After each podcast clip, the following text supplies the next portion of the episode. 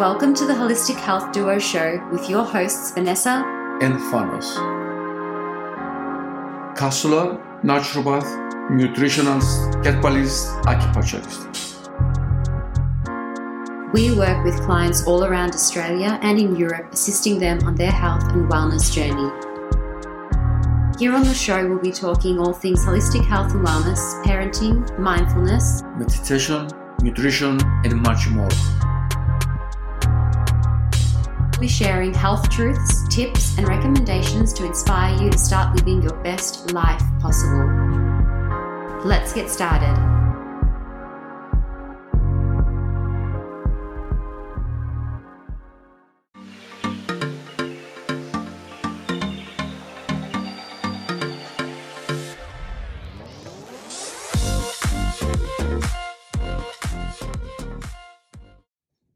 Hello and welcome back to today's episode.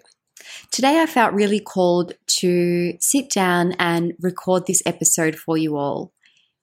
Because let's face it, we are living in a world where even when we are in our own home and we are wanting to take a moment for ourselves to rest, to rejuvenate, to take a break, we still have this thing called a phone, which connects us to the outside world. All we have to do is open up an app, and we are confronted and faced with people, places, and things. And although this is an incredible platform and I absolutely love using it, and it has been an incredible way to connect with people and um, it has definitely been a good way to educate and inspire our audience. I have also noticed, and I'm also very aware that it has its downside. So, I recently put up on my Instagram stories if many of you out there social media detox or technology detox. And there were a lot of votes saying, no, but I would like to start. And this is something that I know for myself has made a huge difference in how I'm feeling mentally, emotionally, and also physically. Now, my favorite two platforms on my device are Instagram and Apple Podcast. I absolutely love tuning in, being able to connect with others, and also being able to um, be inspired, motivated, and educated as well. But sometimes what happens is that we don't realize the amount of time we are spending on these platforms and on our device. And the great thing about our iPhone, for example, is that it can show us our screen time and how much time we are spending on different apps.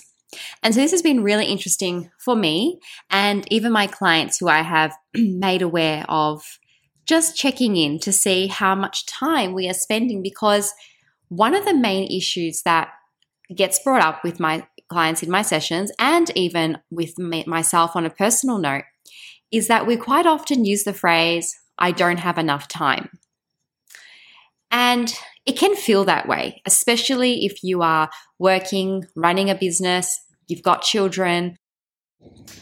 But sometimes when we take a moment and we have a look at our screen time, we see that we do have time, but perhaps we are not really prioritizing that time and where we are using it. So I encourage you, if you're listening to this, to take a look at your screen time, to take a look at how often you are on your device, what platforms or apps you are using the most, and if this is truly serving you and the life that you are trying to create for yourself. Because just like anything, too much of something isn't good.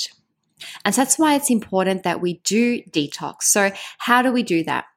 First of all, we could dedicate a day. So, you could choose, for example, Sundays that you do not open any social media. No Facebook, no Instagram, no Pinterest, nothing. You just have your phone for calls and important messages.